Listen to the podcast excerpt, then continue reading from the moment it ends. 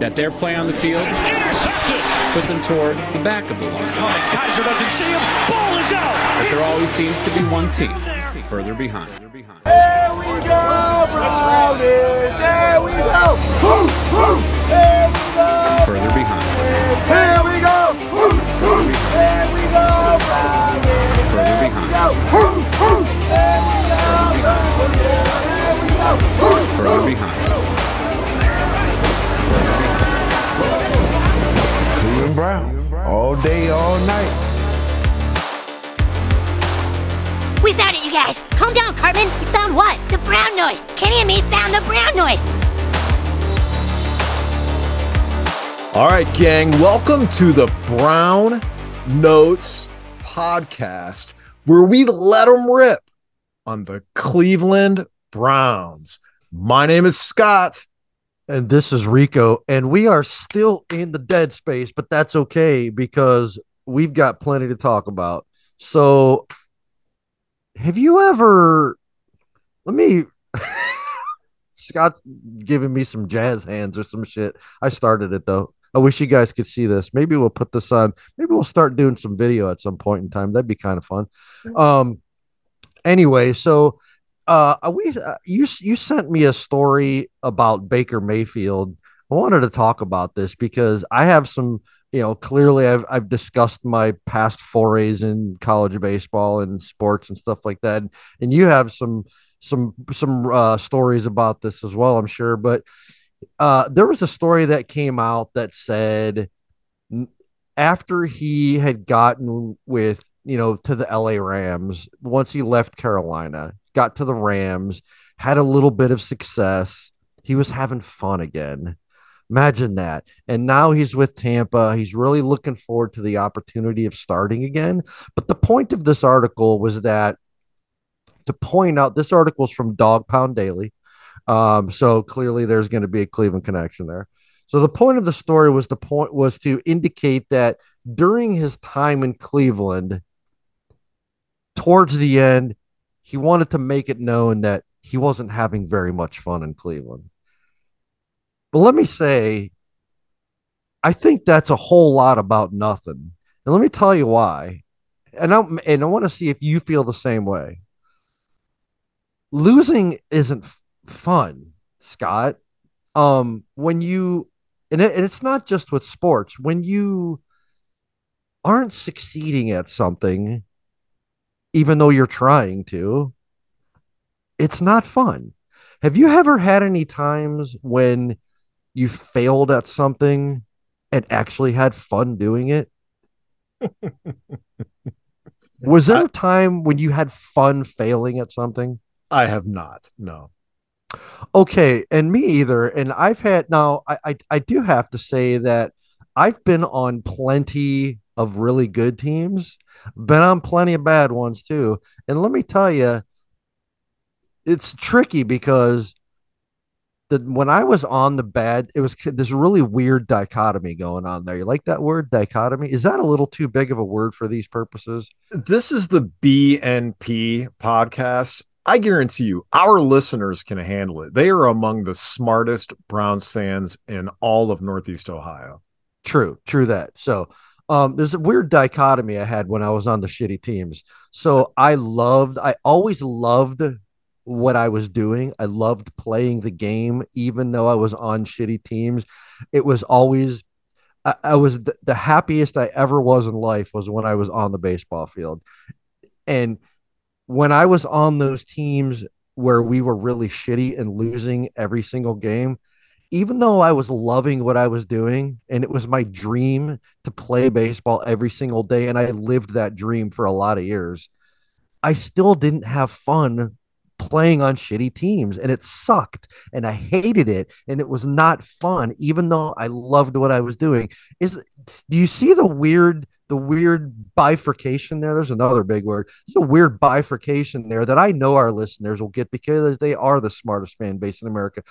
Do you see that? And I'm positive that that's what he was going. That all, not just him. See, it's it's fun to point him out because it's Cleveland and because he's really hot topic for media, right? But it, I guess what I'm saying is is that happens to everybody in life. You can love what you're doing. I'm sure there's times, Scott, when you have a project you're working on that didn't go how, how you thought it was going to go and it sucked because it didn't go the way you the way you thought it would go but you still love it because it's your craft right? So so i don't i don't think this is as big of a deal. But uh, bravo sir. But I, I think it's it's not this is this this it, this fortunately hasn't been made out to be a huge deal and i'm glad about that because this happens to everybody people fail and it sucks and it's okay to, to, to not have fun when you're sucking at something or when you're when you're failing at something you're trying not to fail at right i'm sorry i didn't mean to monopolize this but i can really relate to this topic but i want to get your opinion on this as lifelong Browns fans, we can really relate to any topic revolving around losing. Um, yeah, I totally get what you're saying, and I agree. And it, well, first of all, a couple thoughts. Um, Baker, you didn't have fun in Cleveland your last couple years. Uh, it's mutual, buddy. Didn't have fun watching you the last couple years. so, you know, there's that. Okay. And to your point, yeah, he was he was you know struggling, especially that last season when he was um you know with the shoulder, he was clearly struggling. Didn't look like you're not having fun when the team is losing, when things aren't going your way. So it makes sense that for those couple years being a Cleveland Brown was probably a bad experience. Hopefully, you know, Tim Couch, I think, um, is really kind of inspirational in a lot of ways because here's a guy who had a, a, ton of potential coming into the league, was drafted first overall, and was taken by what would become the worst expansion team since the Tampa Bay Buccaneers, right? And he's not bitter about it. And the Browns jobbed him, and the fans turned on him. Sure did. And he's not bitter about it. He works with the Browns, he supports the Browns He's a regular on Cleveland television and Cleveland radio and internet shows about the Browns. He's a booster. He's a guy who has every right to be bitter about how things went. And honestly, he didn't experience the success that Baker Mayfield did. And he played on nowhere near as talented teams as Baker Mayfield did. So I hope that in time, when Baker gets away from his NFL career, and looks back, I hope he doesn't look back negatively on his time with the Browns. Because even though I pick on Baker, I'm not really a fan. I never really was. I do appreciate his role in helping turn the team around. It went south because I don't think ultimately he's the guy. But I hope that that you know period of time when when there was a struggle here that for him that doesn't define being a Cleveland Brown. And I don't think it's going to. I actually do think Baker is is at heart a good guy and he had some complimentary things to say when Jim Brown passed. So I think he sees himself as a Cleveland Brown and I think he will be someone who maybe comes around a few years from now. One final thought, that Rams game after he he had that start in Carolina, things were rocky didn't end well, but that that Rams Monday night game was magic. It, it was, was just, unbelievable, wasn't it?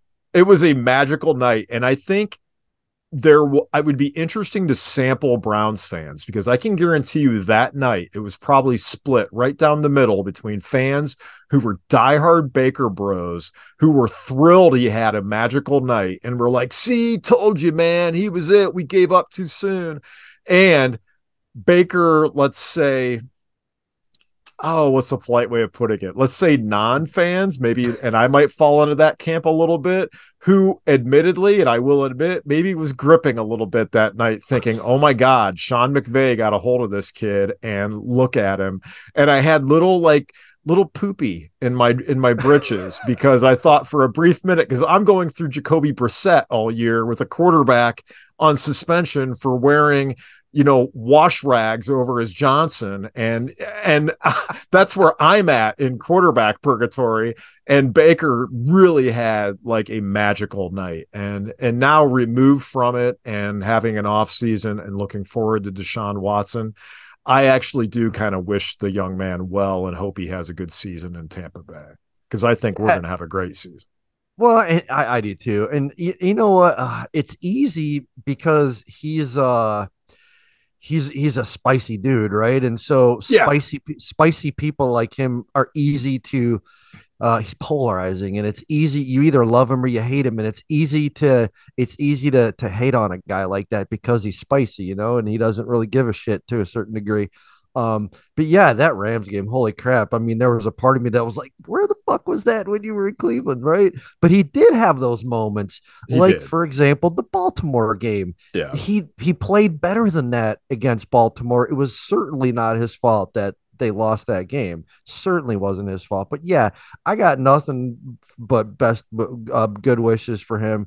Um, I hope he gets the starting job in Tampa. And you know, I thought what you when you brought up Tim Couch in this scenario, what a great example. Here's another good example. If there's anybody who could legitimately get away with saying that they didn't have fun in Cleveland, and I think people would would not have any ill will towards him at all, would be Joe Thomas, dude, because that oh dude, yeah.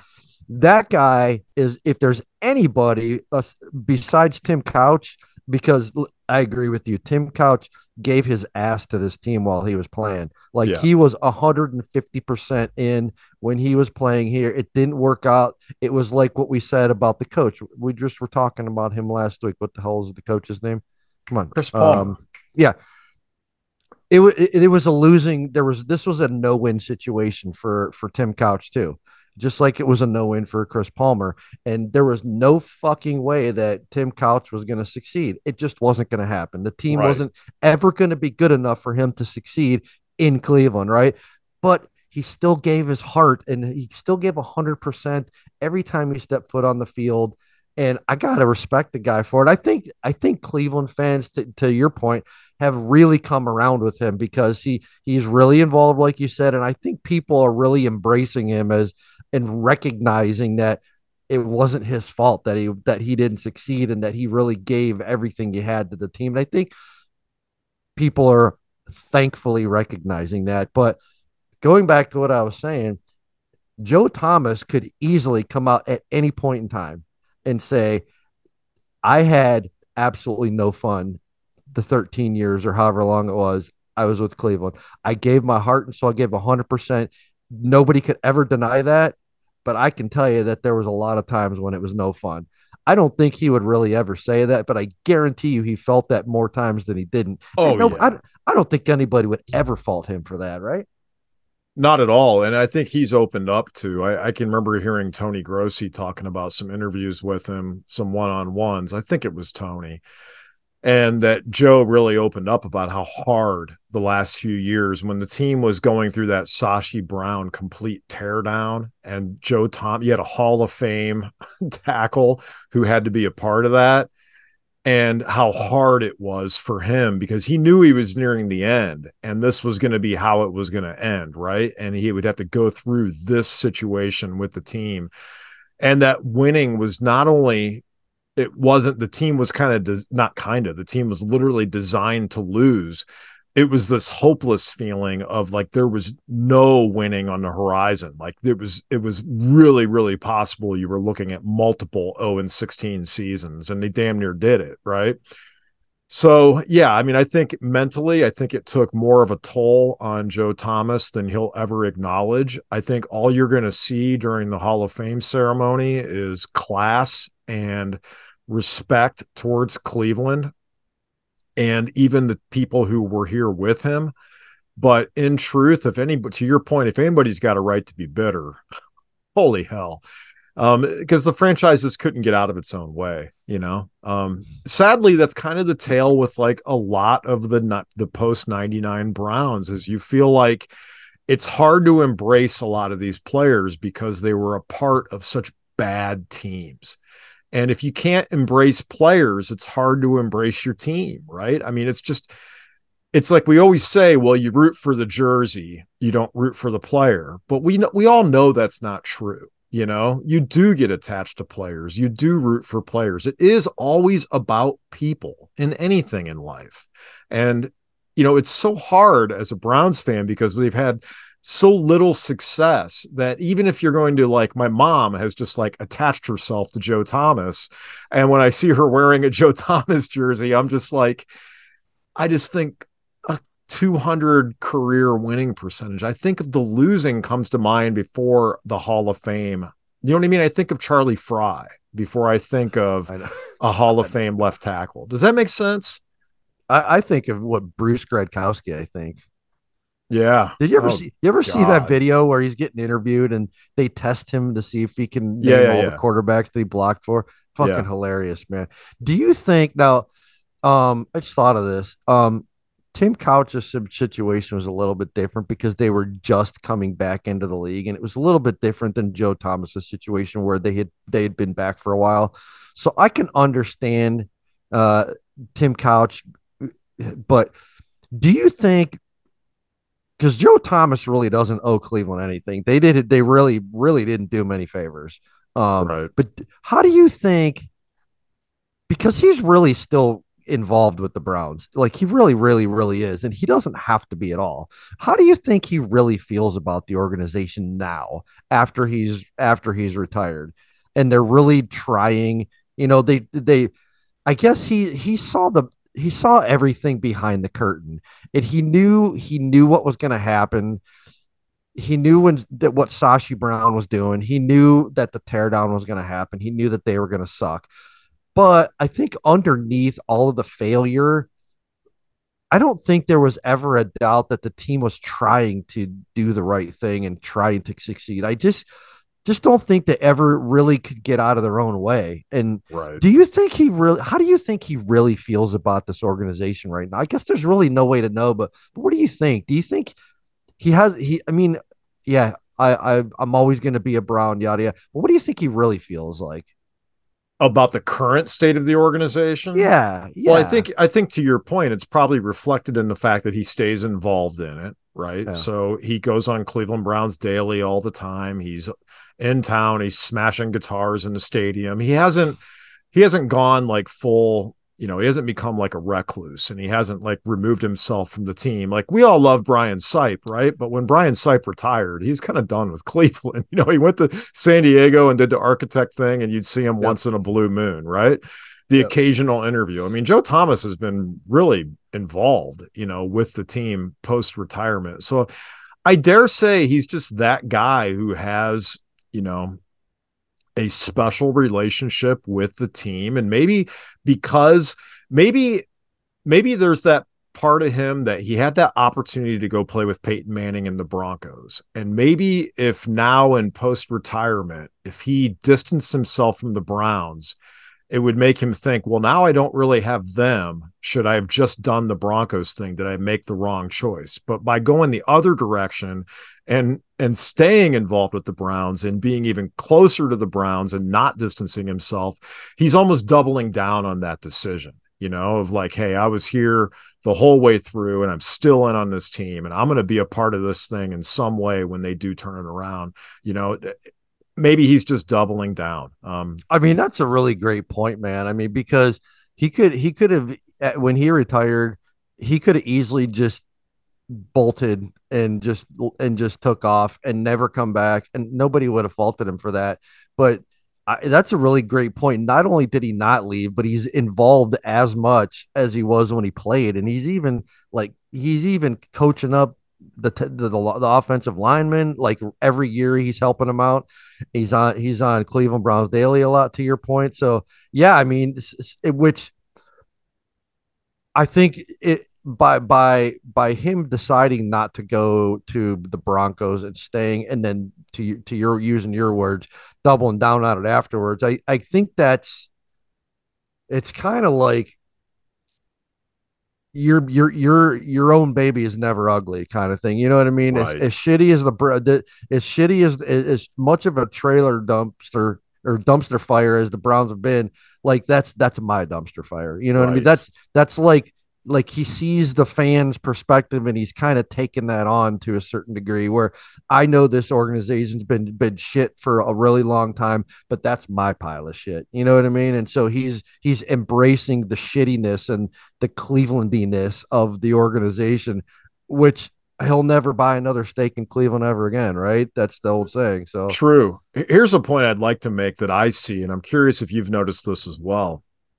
Here's the double edged sword of doubling down on a losing franchise.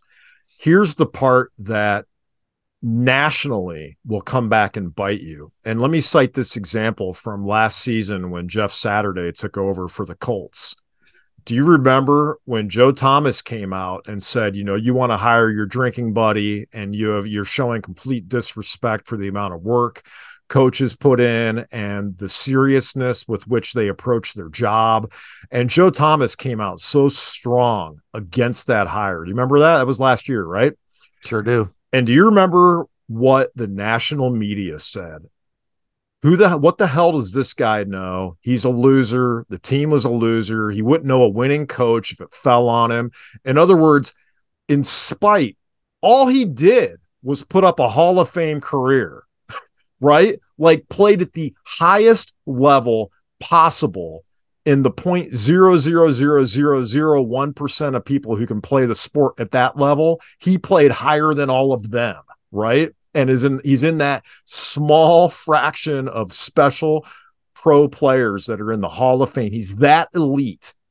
And yet they can't give him a modicum of respect because he's a post 99 Cleveland Brown that he's not even entitled to an opinion about you know uh, uh, what the fuck's the owner's name hire of Jeff Saturday spacing on the Colts owner's name Irsay. Uh, Ur- Jim. Yeah that he got torn to shreds with all the talking head shows and podcasts and uh, you know all that shit he got ripped to pieces on all the NFL network what the hell does this guy know? He's a loser. He doesn't know what good coaching is. He played for Pat Shurmur, whatever, right?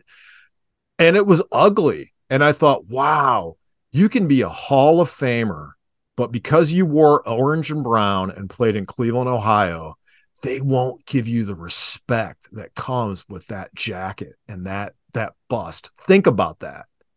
That's fucking Oh, I know. Cold shit, man. And Those that those water was tossed on him last year. Fuck yeah, dude. Those are the same. These are the same people that won't give Dan Marino the respect that he deserves. Right. Because, because because he had he never won a Super Bowl. Same fucking people, and they all can like lick my fucking big toe because they they're they don't make any sense whatsoever. This dude, Joe Thomas, you could easily make an argument that he's the best left tackle to ever put a helmet on. You Yeah. could make that. You could make that. Maybe Anthony Munoz, maybe from Cincinnati, maybe, but you can easily argue he's the best ever, ever, ever, ever, ever. And for them to take a dump on him like that, not right, dude. because Totally he did. had an opinion as a Yeah. retired player who's brought on these shows and wears the nice suit and sits on set because he was on set, if I recall, when he said and he's really about- good on, on on Thursday night football. He's really good too. Right. They bring him on for his opinion.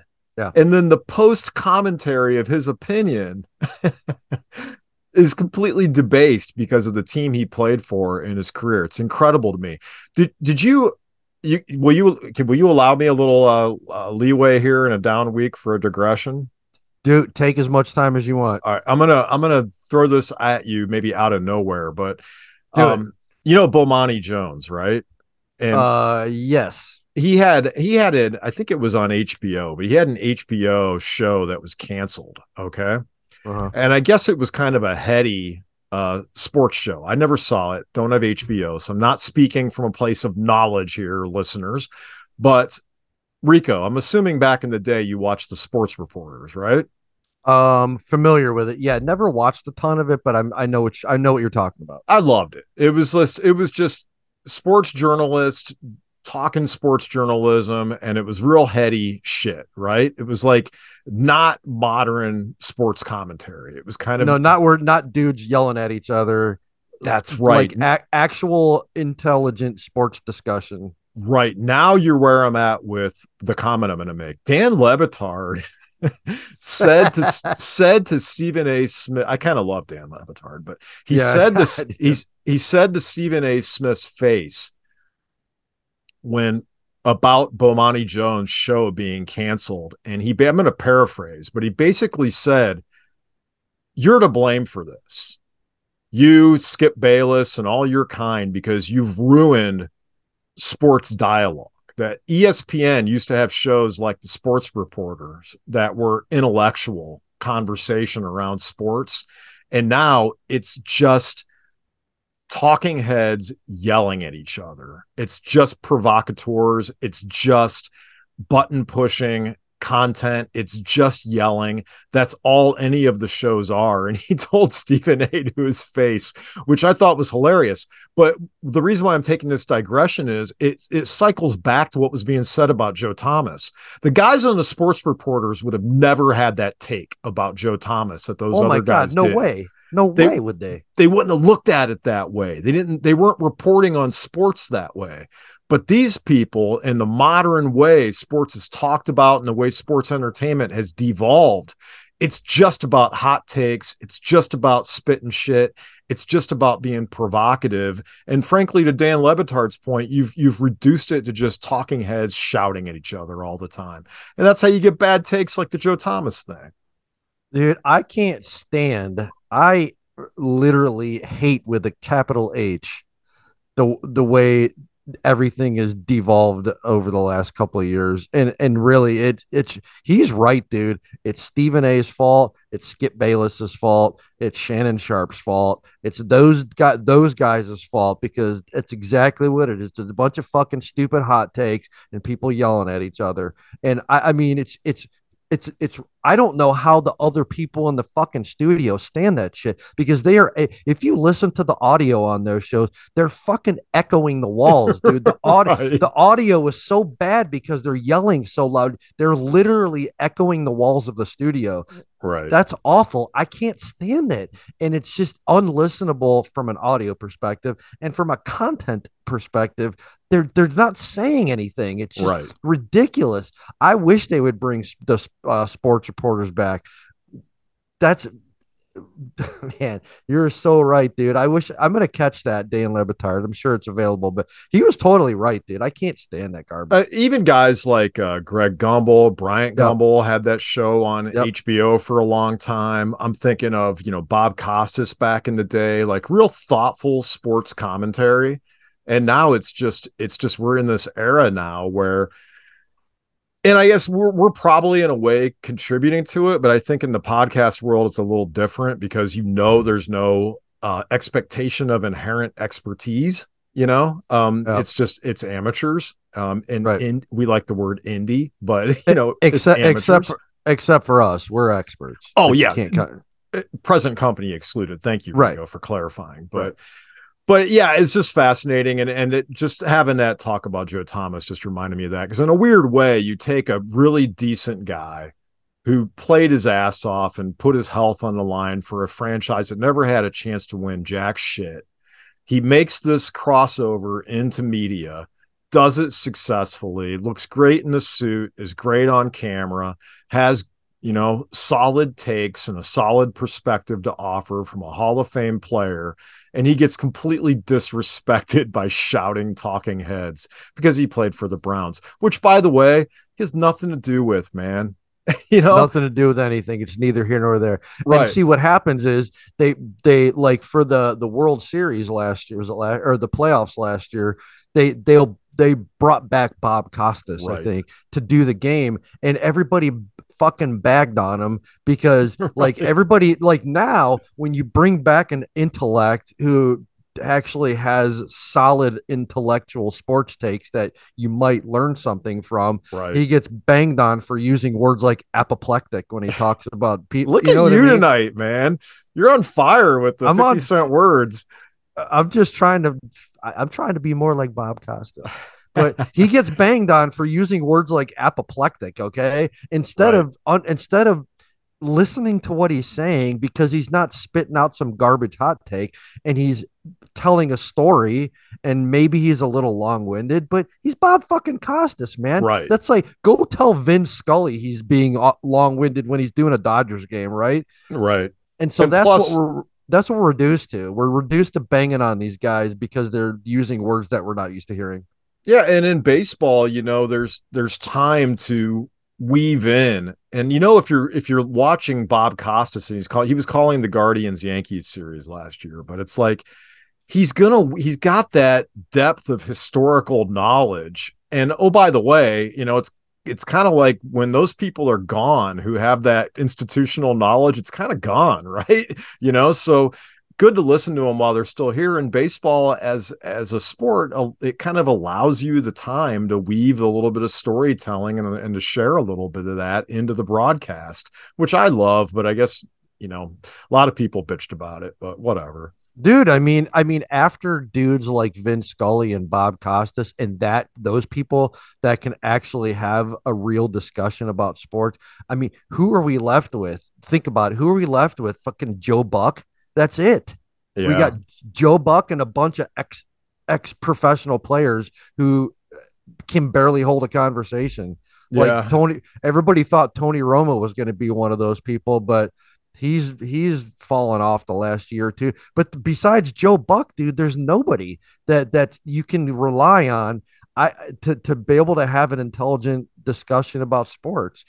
I'm not. I mean, and, and we're not trying to be get off my lawn. We're not trying to be Uncle Stan here. You know what I mean? We're just we're just echoing Dan Le Batard's take on this that I think there's a lot of people out there that want to listen to people have a good discussion about sports. There's a shitload of podcasts out there that people listen to and they listen to them for a reason because the garbage on TV is unlistenable. Yeah, it's probably true, man. But yeah, I mean, there's room for it. You know, there always used to be the the pundit shows, but now it's just like that's that is what ESPN is, you know. But there used to be that was just like a program in a series of programs. Now they're all that. But yeah, you know, it is what it is, man. Um, all right, so so we have a, a, a little bit of time left. Now that we're we're done, we'll get off of our soapbox for a minute. So I got a couple of cool lists here. Um, this one, and I want to see how, if you agree with this. This is the we're not going to go through all these, but each one of these lists have a couple of Cleveland players on it. Obviously, this one's the most hated NFL players of all time. So this one's kind of fun. There's a few Browns on here. I want to see how you feel about this. The the first one that you run across, it goes from like number 50 down. Number 49 is Kellen Winslow. There's a name that you haven't heard in a really long time. The yeah. dude was really like do you agree with him? Do you think that he should be on this list, Kellen Winslow? Well, he's in uh is he's in prison now for raping well, yeah, an elderly woman. So that's he, correct. I think, he's but he is actually in prison, right? He is actually in prison right now. Yeah. So I mean, I think I don't now.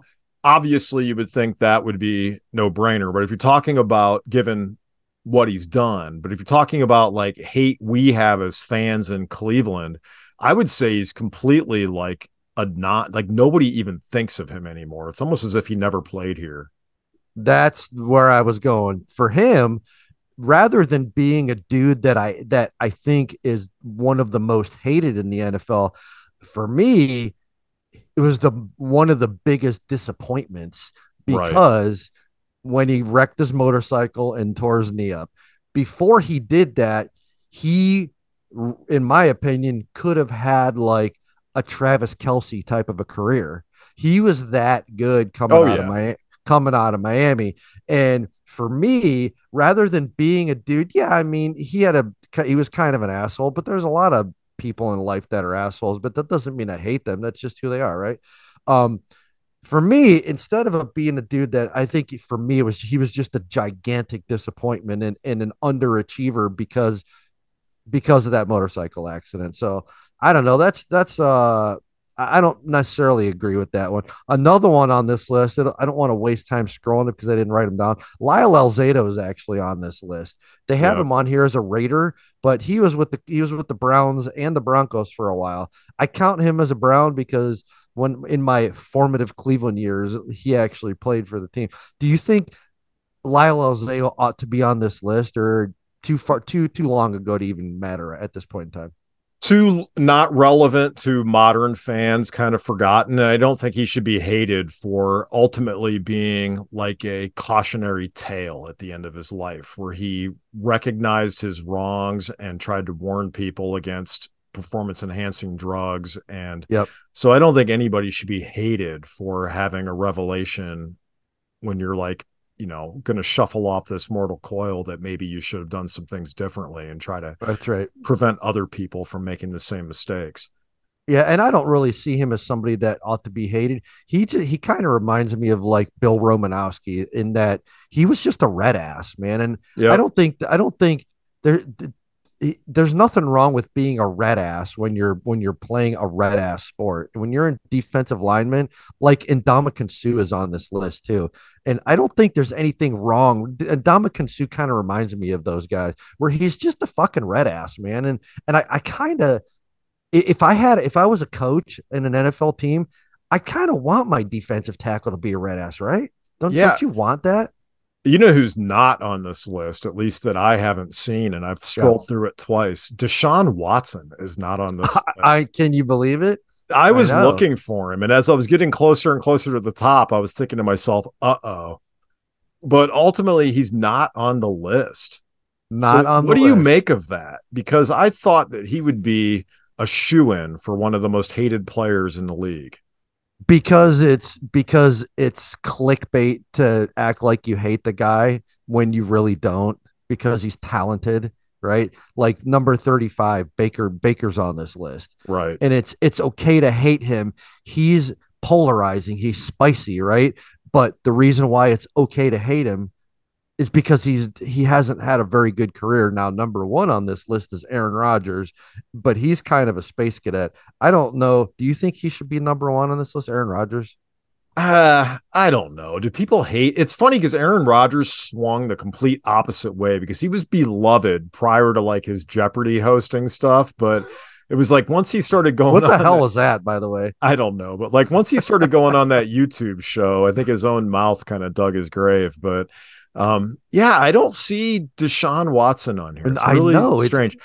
Um, and Tony Romo is high on the list, which is funny because again, it's his own mouth, right? I mean, he was beloved. People thought, you know, he was this great announcer. Then the more he talked, the less people liked him. I know. Yeah, and you know that people people will never forgive him for um, mishandling that snap on that place kick that cost them, and I think it was the playoffs that one year. Yeah. The- Nobody's ever that people are never going to forgive him for that. You know, OBJ is on this list. Saudi's high too. Do you think? Do you think he should be on this list?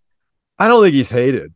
I, think really don't. I think he's overrated, but not hated. Yeah, maybe hated in New York. Maybe we don't have a New York perspective. I don't think they're fond of him in New York. No, So- he's o- but they drafted him and they had greater expectations for him, right? he's he's a dude that his whole career was made on that one catch. Can I And tell you a guy who I Yeah. think has redeemed himself from kind of being a cantankerous player who I don't think belongs on this list, even though he's low? Who's that? Keyshawn, jo- Keyshawn Johnson. Yeah, think- man. He was controversial as a player. Give me the damn ball. But Mhm. in his post player life as doing the radio show, he recently lost a kid, I think, had a had a, a son or daughter pass away, as I recall. Yep. It- But he's I hear him on the local Rizzo show all the time, and he's just the most engaging, funny guy, super likable. Like I don't know how anybody could hate this guy. Yeah, know? he's had a really, really great post post NFL career doing radio and and Yep. in the commentary and stuff, podcasts and stuff like that. He's been really good, and you know he just got let go from ESPN. Him and Max Yes. Kellerman, uh, Yeah. they they they cleaned house once again, Yep. and uh, uh boy, they're ESPN's really having some trouble, aren't they? oh yeah. Um, but yeah, dude, I hope he I hope he uh lands on his feet someplace because he's he's good to listen to for sure. Well, we're about out of time, man. Maybe we should Yeah. wrap this, and if it's a slow week next week, maybe we'll revisit this list and poke around on it. Because I think you could ta- you could talk and have a good conversation about just about anybody on that list. I think it's pretty fun. Yeah, and uh, uh, we got a couple of other cool lists that we didn't even get to. So um, we'll we'll uh, gives us some uh, some uh, ammo for next time around. All right, man. Go Browns. Go Browns. Go Browns.